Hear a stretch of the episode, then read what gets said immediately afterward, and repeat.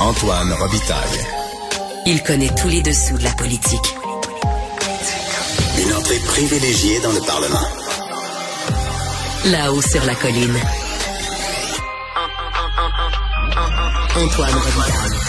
Bon lundi à tous. Aujourd'hui à l'émission, dans sa chronique constitutionnelle, Patrick Taillon répond à une question d'un auditeur pers- perspicace qui lui demande pourquoi les élus à Québec prêtent serment à une constitution si le Québec n'en a pas.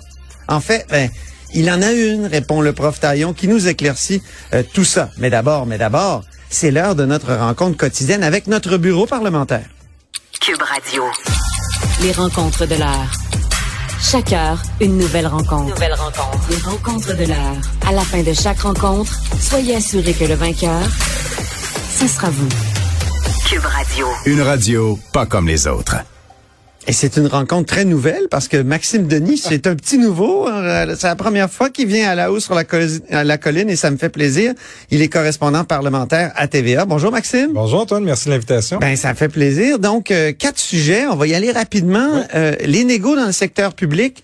Sonia Lebel a convoqué les chefs syndicaux. Ouais, on pensait que tout le monde était parti en vacances des fêtes. Ben oui. Dit, mais non, il y a du pain sur la planche pour Sonia Lebel. Demain, effectivement, l'après-midi, elle rencontrera les chefs syndicaux parce que là, c'est intéressant, notamment la FAE, là, les profs. Ouais.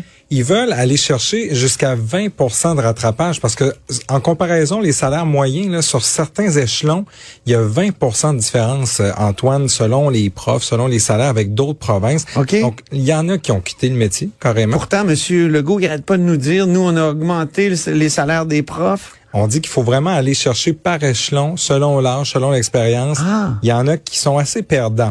Et il y a toute la question des ratios aussi, donc la composition des classes. On peut pas dire on va faire des classes plus petites. On manque déjà de profs. Il y a une pénurie de main d'œuvre en ce moment. Donc Mhm. ça va être quoi la réponse de Québec par rapport à ça? Est-ce qu'on va revoir les élèves en difficulté, les séparer davantage, les éparpiller au travers des classes? Donc ça fait partie des demandes de la FAE. On verra la réponse de Sonia Lebel à tout ça, mais Ben bien oui. sûr qu'il y aura sûrement un embargo, Antoine. À partir de mardi jusqu'à jeudi, là, ça va être dévoilé publiquement. On verra bien la- les, les réactions, mais autant salariales que conditions de travail, tout ça va être euh, ensemble à surveiller cette semaine. Il commence toujours à s'accuser publiquement, puis après ça, ben un soir, on apprend que tout est réglé. Mais dans ce la- contexte d'infa- d'inflation-là, Ouais. Ils ont peut-être un poids, mais publiquement, tu sais, monsieur, madame, tout le monde en arrache aussi. Ils ont signé Ouais. il n'y a pas si longtemps non plus leurs ententes à l'automne l'année passée pour les infirmières notamment. Alors là, le secteur public, euh, est-ce qu'on va pouvoir tant débourser davantage pour eux? Ça va être intéressant à voir. Bonne question. Euh, tu nous l'apprenais ce matin, euh, Maxime. Oui. François Legault va rencontrer Justin Trudeau vendredi. Est-ce qu'on sait en gros de quoi ils vont se parler? Ça va être à Montréal. Bien sûr qu'il va être question du déclin du français. hein. Ça a été l'enjeu de l'élection pour François Legault. Il Ouais. a beaucoup misé là-dessus. Donc, qui dit francisation dit immigration, quelque part. Donc, il sera Surtout dans la tête de François Legault. Surtout dans la tête de C'est François comme Legault. euh, un œuf à deux jaunes, là. Ça, ça, ça se sépare pas. Non. Et là, bon, ben, ça va être de voir les fameux transferts en santé. D'ailleurs, au bureau de Jean-Yves Duclos, aujourd'hui, on m'a dit de parler d'investissement en santé et non plus de transfert, Antoine. Ben voyons. Donc, on joue sur les mots. Ça paraît peut-être mieux un investissement de la part du fédéral, mais reste que c'est un transfert de 22% en ce moment. On Parce qu'on envoie de l'argent à Ottawa, puis on veut qu'ils qu'il nous revienne. qu'ils nous reviennent, surtout dans les hôpitaux où on attend, on ne cesse pas d'attendre. C'est bizarre. Donc, Alors- ils jouent sur le vocabulaire comme ça? 22 en ce Je moment. ça détestable. Moi, j'ai le droit de faire de l'éditorial, Maxime. Je te laisse juger. oui. Alors 35 c'est toujours la cible des provinces et ça fait longtemps qu'on réclame une rencontre euh, avec le premier ministre. D'ailleurs, Juggling Singh, le chef euh, néo-démocrate, voulait qu'on règle la question rapidement pour les hôpitaux pédiatriques notamment. Là, les hôpitaux débordent. Il veut que le premier ministre s'assoie avec les provinces. Mais là, avec la mort de Jim Kerr aujourd'hui, ben là, il a suspendu le débat. Et la période de questions a été suspendue à Ottawa. Donc, faudra voir. Mais Québec aura peut-être un peu d'avance sur les autres provinces avec cette rencontre prévue vendredi. Donc, déclin du français, immigration, santé. En gros, ça va être ça parce qu'on le sait, hein, il y avait mis la Mais c'est la COP aussi à Montréal. Est-ce Oui. que ça va, est-ce qu'ils vont parler un peu de, de verdissement? En tout cas, jeudi, François Legault, il sera à la COP 15. OK. On verra bien si vendredi, ils vont continuer de discuter d'environnement. Benoît Charette, Martine Biron, les deux ministres qui sont là toute la semaine à la COP 15. Euh, on va souhaiter qu'il y ait un bon dénouement de tout ça, de cette COP 15-là. Ouais. Une chose certaine, c'est intéressant parce que on se souvient en Tunisie, quand il y avait eu le sommet de la francophonie, hein, François Legault, il avait dit pas de chicane Ottawa-Québec à l'international, on va régler ça chez nous. Mais là, c'est vendredi que ça va se passer. Ah, est-ce qu'ils vont régler ça vraiment? c'est vrai, hein, parce que à l'étranger, il, y peut-être. avait- il voulait pas se disputer. Ben non, ça paraît mal. Ouais. Mais pas là- devant la visite. Mais c'était eux la visite en l'occurrence. C'est encore pire. C'est vrai, hein? c'est encore C'est vrai, c'est comme une chicane de coupe, tu sais, dans un dans un souper. Non, c'est inacceptable. Donc on va voir, c'est euh, ça risque d'être intéressant. Dis-moi, euh, il y a Jean Boulet évidemment, tout le monde en parle aujourd'hui, Ben oui. qui veut protéger les enfants qui travaillent. Puis ce matin, on se le disait dans le bureau, Maxime, on pensait que c'était réglé depuis longtemps. Ben oui. Je sais pas moi depuis euh, euh, c'est qui donc qui travaillait là, dans, dans- au 19e siècle dans un fameux roman là, c'est pas Tom Sawyer ou Oliver Twist? Euh, Oui, c'est ça. je, je fais appel à tes connaissances Désolé, littéraires, Maxime. mais je pensais que tu sais, mon Dieu, tra- le travail des enfants, c'est incroyable que ça revienne euh, sur le tapis. Ben moi, je pensais que c'était 15 ans. Je pensais qu'il y avait une loi pour ça, mais visiblement, le Québec n'a pas d'âge minimum légal en ce moment pour travailler. Il y a six provinces au pays qui en ont, notamment en Colombie-Britannique, c'est 16 ans. OK? Donc, il peut y avoir des ententes. Il peut y avoir, par exemple, si vous habitez sur une ferme, c'est sûr que votre père va vous demander de travailler à 10, 11 ans, 12 Ouais. ans à un moment donné. Mais il y aura un encadrement peut-être plus sécuritaire. Parce qu'en ce moment, au Québec, les moins de 14 ans, les employeurs doivent demander une autorisation parentale écrite. Mais encore là, est-ce que c'est tout le monde qui le fait? Hmm. Et les moins de 16 ans, eh bien, ils n'ont pas le droit de travailler durant les heures de classe, puis ils doivent être à la maison durant la nuit. Entre 23 heures et 6 heures, ils sont pas censés travailler. Ça, ça va être dans la loi ou c'est déjà là? C'est déjà ça. Ah, ça, ça Donc, on va venir améliorer ces, cet encadrement-là avec le projet de loi déposé cet hiver par Jean Boulet, qui veut surtout y aller sur la sécurité parce que on manque de prévention, de formation en ce moment. On a fait appel à plein de monde avec la pénurie de main-d'œuvre, la pandémie. Mais en 2021, Antoine, c'est une hausse de 36% des accidents de travail chez les moins de 16 ans. Oui. Donc, si on commence déjà à handicaper notre monde en partant dans la vie, ça part mal. Oui. Ça coûte cher certain. à, sur le bras de l'État aussi, là, dépendamment de l'accident, dépendamment des impacts pour la personne. Euh, tu sais, on veut sauver ça. Là. Donc, on veut garder la main-d'œuvre en forme, active, mais aussi les laisser à l'école. Donc, on va vouloir s'assurer qu'il y a un maximum d'heures. Donc là, le rapport déposé euh, aujourd'hui par le, le Comité consultatif du travail et de la main-d'œuvre recommande 14 ans comme l'âge général d'admission à l'emploi, mais aussi de limiter à 17 heures par semaine le travail pendant l'année scolaire et par du lundi au vendredi, là, dans la semaine scolaire, 10 heures seulement. Donc, comme ça, on viendrait vraiment mieux clarifier tout le monde. Ben, vous pouvez pas abuser de nos enfants. Ça va être 10 heures pendant la semaine, 7 heures durant la fin de semaine. Et comme ça, vous aurez un maximum de 17 heures de travail pour les 14 ans et plus. Puis on en voit de plus en plus des, des Ben oui. très jeunes qui travaillent. Là. Je sais pas si ça t'est arrivé, toi, euh, dans Ben, les dernières pas qu'en fin semaines. de semaine, ben oui. Ah oui? On reste toujours surpris. Puis même, je me sentais mal. Je me disais, mon Dieu, il y a quel âge cet enfant-là?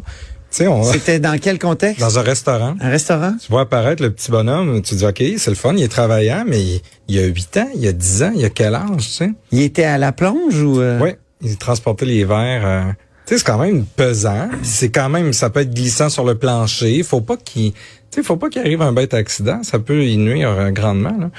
Moi, c'était à la quincaillerie. Ah oui, Je suis allé faire couper un bout de tapis euh, pour l'entrée de, de ma maison. c'est lui. qui- Puis euh, c'était oui, puis Ben le, le rouleau de tapis était très très lourd, puis il était comme placé dans le coin de de- d'une es- d'une espèce de débarras.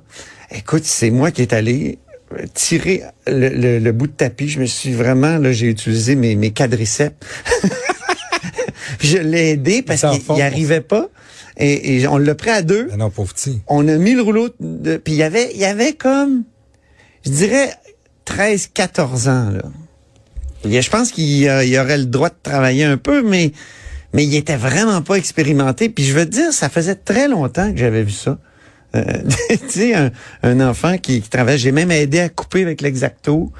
Il y a quelque chose de beau parce que c'est de l'apprentissage, Oui. des expériences, mais faut qu'il y ait... C'est mieux que de rester sur, sur le sofa Oui. à, à jouer, à, à gamer. Ou quand on voit en France, tu sais, des jeunes qui ont pas de job, qui sont sur le chômage, tu sais, au moins là, il y a de l'ouvrage. Ouais. Il y a des jeunes travaillants qui ont du cœur au ventre là, à un si jeune âge, bravo. Mais il faut quand même que ça soit fait dans une, des conditions Ben sécuritaires. là. On va écouter Jean Boulet, on a Oui. un extrait. Il y a une croissance qui, m- qui m'apparaît préoccupante du nombre de réclamations pour accidents de travail et donc des enfants qui font du travail répétitif, qui sont exposés à des contaminants ou de la poussière, qui manipulent des charges lourdes, qui sont dans des environnements qui sont pas sains et sécuritaires. Et ça, ça nuit à leur parcours académique et évidemment, euh, ça nuit à leur santé, sécurité, puis leur développement social et moral aussi. Jean Boulet qui est sorti de la campagne électorale un peu écorché par euh, ses propos là, qui ont été repris, puis qui, qui a nié après, euh, mais en même temps qui était tellement clair et, je veux dire euh, euh, détestable comme propos, faut le dire. Donc là, euh, on dirait qu'on revoit, on revoit le, le, le Jean Boulet au grand cœur, je dirais. C'est peut-être ça qu'il qui veut mettre en avant avec cette affaire-là aussi. Il doit être content de mettre en avant ça avec euh, avec cette affaire. Et prendre soin de notre monde. Ben oui. Ça, euh, en tout cas, j'espère que c'est pas juste la question économique, mais la question vraiment de prendre soin de notre monde. Parlons du Mont-Sainte-Anne maintenant. Euh, le Mont-Sainte-Anne, c'est dramatique là avec euh, les gondoles, euh, comme on les appelle. Là. Mais là, dans ce temps-là, je pense à Venise. Donc c'est peut-être télé, les télécabines comme on devrait dire, mais en tout cas au Québec on dit les gondoles. Qu'est-ce qu'on va faire avec euh, cette montagne? Avec la chute d'une gondole samedi matin, Ouais. heureusement, c'était avant l'ouverture des pistes, euh, effectivement. Mais là, c'est de voir qu'est-ce que Québec peut faire? Parce que le comité Coalition Avenir Mont-Saint-Anne, aujourd'hui, là, avec Yvon Charest à sa tête, a demandé une enquête gouvernementale sur la question. On a rencontré Agnès Maltais, l'ex-ministre de la Capitale nationale, qui est dans le dossier depuis longtemps avec Sam Hamad, l'ex-libéral. Les deux réclament que Québec Ils intervienne. sont venus à, à la haut sur la colline ici euh, au mois de mars pour réclamer l'expropriation du Mont-Saint-Anne. Donc euh, cette affaire-là de, de, de cabine, de télécabine qui tombe, euh, qui s'effondre, là, faut le dire, elle est toute, elle est toute brisée, tordue. Euh, c'est c'est- c'est c'est donc une autre goutte qui s'ajoute. C'est peut-être la goutte qui fait déborder le vase. Surtout quand on paye 120 dollars pour une journée d'activité, Ah oui. euh, c'est sûr que on aimerait ça que d'avoir des équipements, des infrastructures de qualité. On Ouais. va écouter Agnès Maltin. Oui, puis après ça, ce sera tout. Monsieur Fitzgibbon, ce qu'il sa- ce qu'il fait, c'est qu'il négocie actuellement avec RCR pour renouveler, pour qu'il remette de l'argent de l'équipement. Il n'y a plus personne dans la région, puis de sérieux dans le monde du ski, qui croit que RCR va tenir ses engagements. Ça fait deux fois qu'il promet ça. Alors, ce qu'on demande au ministre Fitzgibbon, excusez-moi, je vais dire qu'il ajoute quelque chose à son tableau de chasse, et puis qu'il nous, qu'il enlève des mains de RCR cette montagne qui nous appartient, Ouais, ben moi aussi je suis d'accord. C'est ce que je plaide dans ma chronique. Demain, moi je reviens encore plus loin en arrière Ah oui? à la privatisation du Mont-Saint-Anne. Je trouve que c'est une privatisation qui s'est avérée désastreuse. Mais euh, vous me lirez demain, euh, Ben oui. Maxime et les auditeurs. Puis, Parce que là, Jonathan Julien on a est en vacances, il veut pas commenter. C'est ça. On va voir ce que Fitzgibbon en pense. Merci beaucoup Maxime Denis, correspondant parlementaire à TVA. Excellent baptême à la hausse sur la colline. Merci. Vous écoutez là-haut sur la colline. c'est lundi, jour de chronique consti. Antoine Robitaille. Probablement la seule personne érotisée par la Constitution. À part vous. Mais bonjour Patrick Taillon. Bonjour Antoine. notre chroniqueur constitutionnel et accessoirement professeur de droit à l'Université Laval. On a une question d'un auditeur, euh, Patrick, Félix Blanchette de Québec, même deux questions. Et la première, je te la lance tout de suite, ça porte sur la Constitution du Québec qui est euh, citée dans le fameux serment. Alors, la question de l'auditeur Félix Blanchette, c'est le Québec n'ayant pas de constitution codifiée, est-ce qu'il y a une compréhension commune quant à ce que les députés jurent de respecter? Parce que, je le rappelle, le, serment pour le roi, il a été aboli, en tout cas, est devenu facultatif. Puis, mais l'autre serment demeure, c'est-à-dire d'être fidèle à la Constitution du Québec. Ça, ça a fait tiquer plusieurs personnes. Moi, j'ai même des lecteurs qui m'ont écrit pour me dire, ça existe ça, la Constitution du Québec? Euh, c'est pas évident, mais ce qui est très important de comprendre, c'est que le Québec n'est pas tellement différent du reste du Canada ou de la fédération dans son ensemble. Le, le point de départ, c'est qu'on a des constitutions très entremêlées, désorganisées, dont les sources sont dispersées. Il faut distinguer deux affaires lorsqu'on parle de constitution. Il y a la question de la codification. Donc, est-ce que euh, on a pris le temps, l'effort de regrouper nos, nos règles, puis de mettre ça dans un texte, euh, qui, qui, qui, qui résume tout ça, qui est pédagogique? Ben, au Québec, la réponse, c'est non. Parce que ça, ça serait la, la, la conception française de la Constitution ou américaine. Oui. Où là, vraiment, il y a un texte. Ou américaine, ou partout dans le monde, sauf le, le Royaume-Uni, la Nouvelle-Zélande, le Canada. Là. On pourrait y aller par exception. Donc, euh, oui, euh, le Québec n'a pas de codification sur le plan constitutionnel, mais le Canada n'a qu'une codification partielle parce que on l'a jamais fait au Canada non plus, l'effort de codification. Tout ce qu'on a mis par écrit, c'est des choses pour lesquelles on voulait s'éloigner du modèle britannique. Puis pour tout le reste, il y a un, y a un préambule en 1867 qui, qui dit euh, le Canada a une constitution reposant sur les mêmes principes que celle du Royaume-Uni. Donc, il y a des volets de la Constitution canadienne qui sont très codifiés, comme le partage des compétences, la charte des droits, mais il y a d'autres affaires comme la monarchie, le parlementarisme. Là, c'est vraiment pas du tout codifié. Ouais. Et, et, et, donc, on a la codification d'un côté, et de l'autre, on a ce qu'on pourrait appeler, attention, c'est un peu technique, mais la formalisation. La formalisation, c'est de dire avoir une constitution qui est suprême, qui est une loi au-dessus des lois, hein, qui est supralégislative. Et, et là, le Québec et le Canada ont une constitution formelle dans la mesure où quand les Britanniques nous ont, euh, après la conquête, lorsqu'ils nous ont organisés, ben, ils ont établi des lois qui étaient au-dessus de nos lois. Et donc, Ah, on a toujours connu ça, une forme de, de formalisation. Et c'est pareil aux États-Unis. Au fond, nous, on a toujours connu une forme de hiérarchie des normes parce que les lois du Parlement de Westminster, elles étaient au-dessus de nos parlements locaux. Ouais. Et donc, faut pas penser que les provinces n'ont pas de constitution formelle. C'est juste que notre bout de constitution formelle est entremêlé dans des textes de la, de la Constitution de la Fédération. Mais, par exemple, le fait qu'on a- qu'on ait une monarchie au Québec, qu'on un lieutenant-gouverneur, ben, c'est une règle qui est au-dessus des autres règles, Mhm. mais elle n'est pas dans un texte qui s'appelle Constitution du Québec. Elle est dispersée et entremêlée dans un autre texte qui est euh, comme une un condominium. là. C'est des textes constitutionnels de la Fédération, mais qui comprennent de façon très désorganisée des bouts de constitution Ok. québécoise, des bouts de constitution. euh, Pour être sûr que je comprends, là, donc il il y, a une cer- il y a une formalisation des, des règles avec des hiérarchies de, de règles partielles. Mais il y a pas, on ne peut pas dire qu'il y a une codification parce que ça, ça serait un texte unique qui rassemblerait tout très clairement. et c'est vrai. Est-ce que je comprends bien? Et les autres provinces. Oui. Absolument. Et mais c'est vrai aussi du Canada qui, qui pratique, disons, la codification à temps partiel. Ah oui, OK. Les provinces, pas du tout. Passons maintenant à la deuxième question de Félix Blanchette de Québec. Est-ce que jurer de respecter la Constitution du Québec, comme le font les députés, implique une reconnaissance de l'ordre constitutionnel? Puis ça, ça comporte notamment l'autorité de la couronne britannique sur le Parlement. Euh, c'est le même Oui, but que le serment royal, donc. C'est ça qu'il dit, Il y, a, il y a Félix quelque, il y a quelque chose de circulaire. Prêter serment à la Constitution. Si la, Consti- si la monarchie occupe une place centrale dans cette Constitution-là, ben oui, il y, a, quelque chose, on tourne un peu en rond. N'empêche que c'est un geste symbolique très fort de mettre, je dirais, le bon vocabulaire dans l'ordre, le peuple, la Constitution.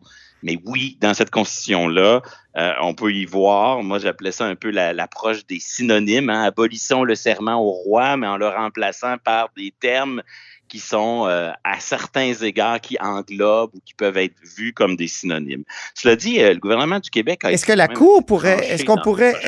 Est-ce que le gouvernement du Québec pourrait plaider ça devant les tribunaux, dire ben c'est des synonymes. on a enlevé Charles Oui. III. Hein? Oui.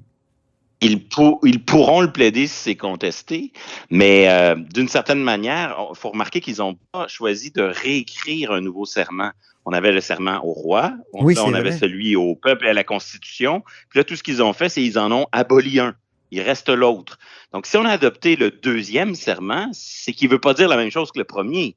Donc, leur capacité à plaider la théorie des synonymes, elle existe encore, mais il y a un geste quand même assez assumé dans la manière dont ils ont rédigé le, le projet de loi là-dessus. Je pense qu'ils ont euh, ils, ils ont pas misé euh, c'est pas sur la théorie des synonymes qu'ils Ouais. misent le plus, on dirait, Non, mais la manière dont ils ont choisi de faire les choses. justement, il faut rappeler qu'ils ont inscrit l'abolition du serment dans le Google Doc de 1867. Ils ont, ils ont carrément dit que l'article 128 ne s'appliquait pas au Québec. Au lieu de dire, ben, il aurait pu faire autrement, est-ce qu'ils prêtent pas flanc à une contestation? Ben, la question de savoir si euh, de modifier directement le texte de 1867, ça améliore ou ça nuit à la cause du Québec, moi je pense que c'est un faux débat. Euh, la vraie question, il faut, faut vraiment pas mélanger le fond et la forme. Le fond, c'est est-ce que le Québec a le pouvoir de changer cette règle et, le style rédactionnel, la légistique, c'est-à-dire de, le faire dans le Google Doc pour oui.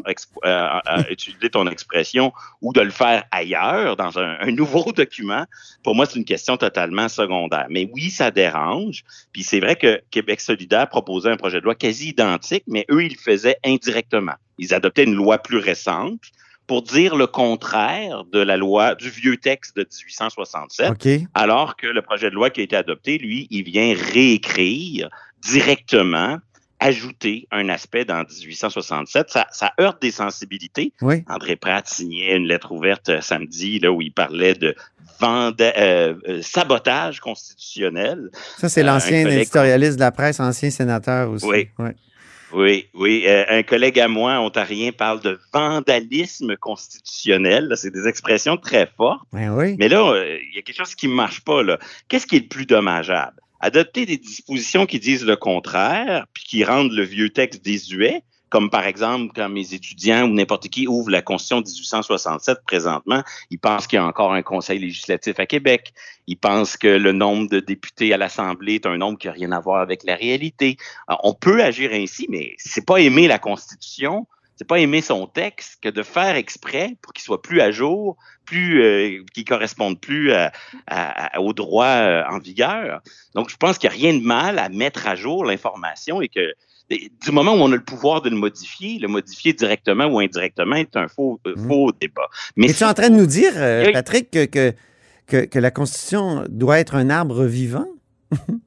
ben c'est ça. Il y a quelque chose qui ne marche pas, là, de voir des gens qui célèbrent normalement l'évolution, euh, sous toutes ces formes de la Constitution canadienne comme un arbre vivant, lorsque c'est le Québec qui joue le jeu et qui introduit par lui-même des évolutions, à l'intérieur de la marge de manœuvre qui est la sienne, et on peut débattre de l'étendue de sa marge de manœuvre. Ça, je comprends. Là.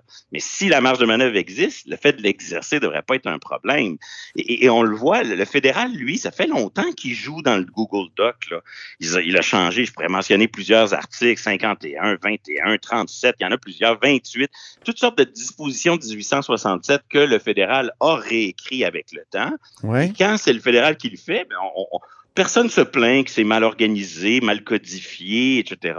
Et quand c'est les tribunaux qui le font par la jurisprudence, il n'y a pas de problème non plus, semble-t-il? Plus, mais là, quand c'est Québec, on dirait que ça, choque. Euh, c'est un texte rédigé à plusieurs mains. Quand on rédige un texte à plusieurs mains, ça, des fois, ça fait un peu désordre. Euh, en 1867, on a déjà plusieurs mains. On a le Parlement de Londres, on a celui du fédéral et les provinces, chacun peut jouer dans le texte, pas n'importe quel aspect, mais chacun a son carré de sable. Hmm. Depuis 1982, ben, il y a des aspects qui relèvent de l'unanimité, d'autres euh, qui peuvent être modifiés unilatéralement, etc., etc. D'autres bilatéralement, comme la, les, commissions scolaires. Là. Exactement. Et, André Pat le, déplore c'est une courte pointe. Ben oui, c'est ça. C'est un texte mal organisé que tout le monde peut modifier. Pas tout le monde, mais je veux dire, plusieurs personnes, pour des aspects précis, peuvent venir jouer dans la courte pointe, peuvent venir jouer dans le Google Doc, pour reprendre euh, ton expression. Mais, mais est-ce que c'est une page Wikipédia, Patrick? C'est bien dit, c'est ça. Ce n'est pas une page Wikipédia parce que Wikipédia suppose que n'importe qui peut venir jouer dans le texte. Ah. Alors que là, on a cinq procédures bien identifiées. Mais, mais je trouve qu'il y a quand même un, double standard.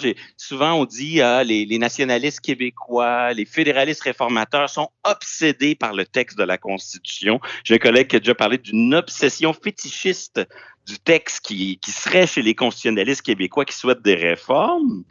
Et, donc, là, comme une invitation à dire arrêtez de vous préoccuper de la qualité du texte, de son esthétique. Ben oui, c'est un peu tout croche, la Constitution canadienne, c'est comme ça. Puis là, quand c'est le Québec qui ajoute un tout petit peu de désordre, mais un désordre qui, après tout, ne fait que moderniser puis faire évoluer l'arbre vivant, mais ben là, on parle de sabotage, de vandalisme constitutionnel. Ça me semble un peu exagéré. Mais revenons à la manière dont le gouvernement du Québec a décidé de modifier les choses il, prend l'article 128, il comme le, dit, il ne s'applique plus au Québec. Mais, euh, mais l'article 128, il s'applique à plusieurs provinces, pas uniquement au Québec. Alors, c'est pas uniquement la Constitution du Québec qui est concernée, non? Oui, ça c'est vrai que euh, c'est euh, peut-être un des meilleurs arguments pour ceux qui voudront contester la loi. L'article qui est modifié vise à la fois le Québec, mais aussi les autres parlements. Mais on le sait, c'est une constitution qui en contient plusieurs où tout est entremêlé. Et donc, ça, arrive. Il y en a d'autres cas comme ça. Il y a, par exemple, l'article 85, il vise à la fois l'Ontario et le Québec. Puis, et l'Ontario et le Québec l'ont modifié unilatéralement jamais en synchronisant avec l'autre. Et, ça s'est fait à plusieurs reprises. J'ai au moins cinq exemples. Et, ça n'a jamais posé de problème. Euh, l'article 93 sur les commissions scolaires confessionnelles, il s'applique à plusieurs provinces. Là, évidemment, ça a été bilatéral quand on l'a modifié, mais quand on l'a modifié, on ne le fait que pour le Québec. Il touche à quoi, excuse-moi, euh, l'article 93, il touche les, les commissions scolaires ah, oui, oui, et, quand on le fait, là, il faut lire. Le, texte est identique au projet de loi 4. On dit, ah, dorénavant, cet article ne s'applique plus au Québec. Hmm. Donc, oui, des fois, c'est écrit en visant plusieurs, mais on peut scinder la modification. Puis des fois, on peut dire non, le tout forme euh, quelque chose d'indivisible, une espèce de compromis historique qu'on ne peut pas remettre en question. Donc, c'est peut-être un des meilleurs arguments, mais ça me semble pas être une fin de non-recevoir par rapport au changement proposé par, par Québec. Donc, en conclusion sur euh, la question de, notre auditeur? Ben, il y a quelque chose quand même d'ironique dans ce que soulève l'auditeur. Hein? Il nous dit, est-ce qu'on s'entend sur ce qu'est une constitution? Non. En tout cas, c'est un peu entremêlé, dispersé et désorganisé. Et c'est ce qui fait que là, euh, quand on joue dans la constitution de l'un, on joue aussi dans la constitution de l'autre. Et, c'est ça qui fait que euh, tous ces cette compréhension commune de où commence la Constitution du Québec puis où finit celle du fédéral ou de l'Ontario, ben ailleurs, en Allemagne, aux États-Unis, ce serait précis, ce serait étanche. Mais au Canada, c'est vraiment tout entremêlé et ça fait partie du désordre canadien. On peut soit le déplorer, moi, je l'ai déploré pendant des années, euh, mais à un moment donné, on peut aussi se dire, ben, c'est de même que c'est fait et jouons à l'intérieur de ces règles pour essayer, dans ce cas-ci, d'apporter une réforme qui, si elle est éventuellement appliquée et pas remise en question par les tribunaux, apportera quand même une solution importante à des députés qui en avaient marre de, prêter un serment de plus en plus désuet. On peut dire que ça fait partie de notre culture britannique. Merci beaucoup, Patrick Taillon. Merci à toi notre chroniqueur constitutionnel et accessoirement professeur de droit à l'Université Laval. Et c'est ainsi que se termine La Haut sur la Colline en ce lundi. Merci beaucoup d'avoir été des nôtres. N'hésitez surtout pas à diffuser vos segments préférés sur vos réseaux. Ça, c'est la fonction partage. Et je vous dis à demain.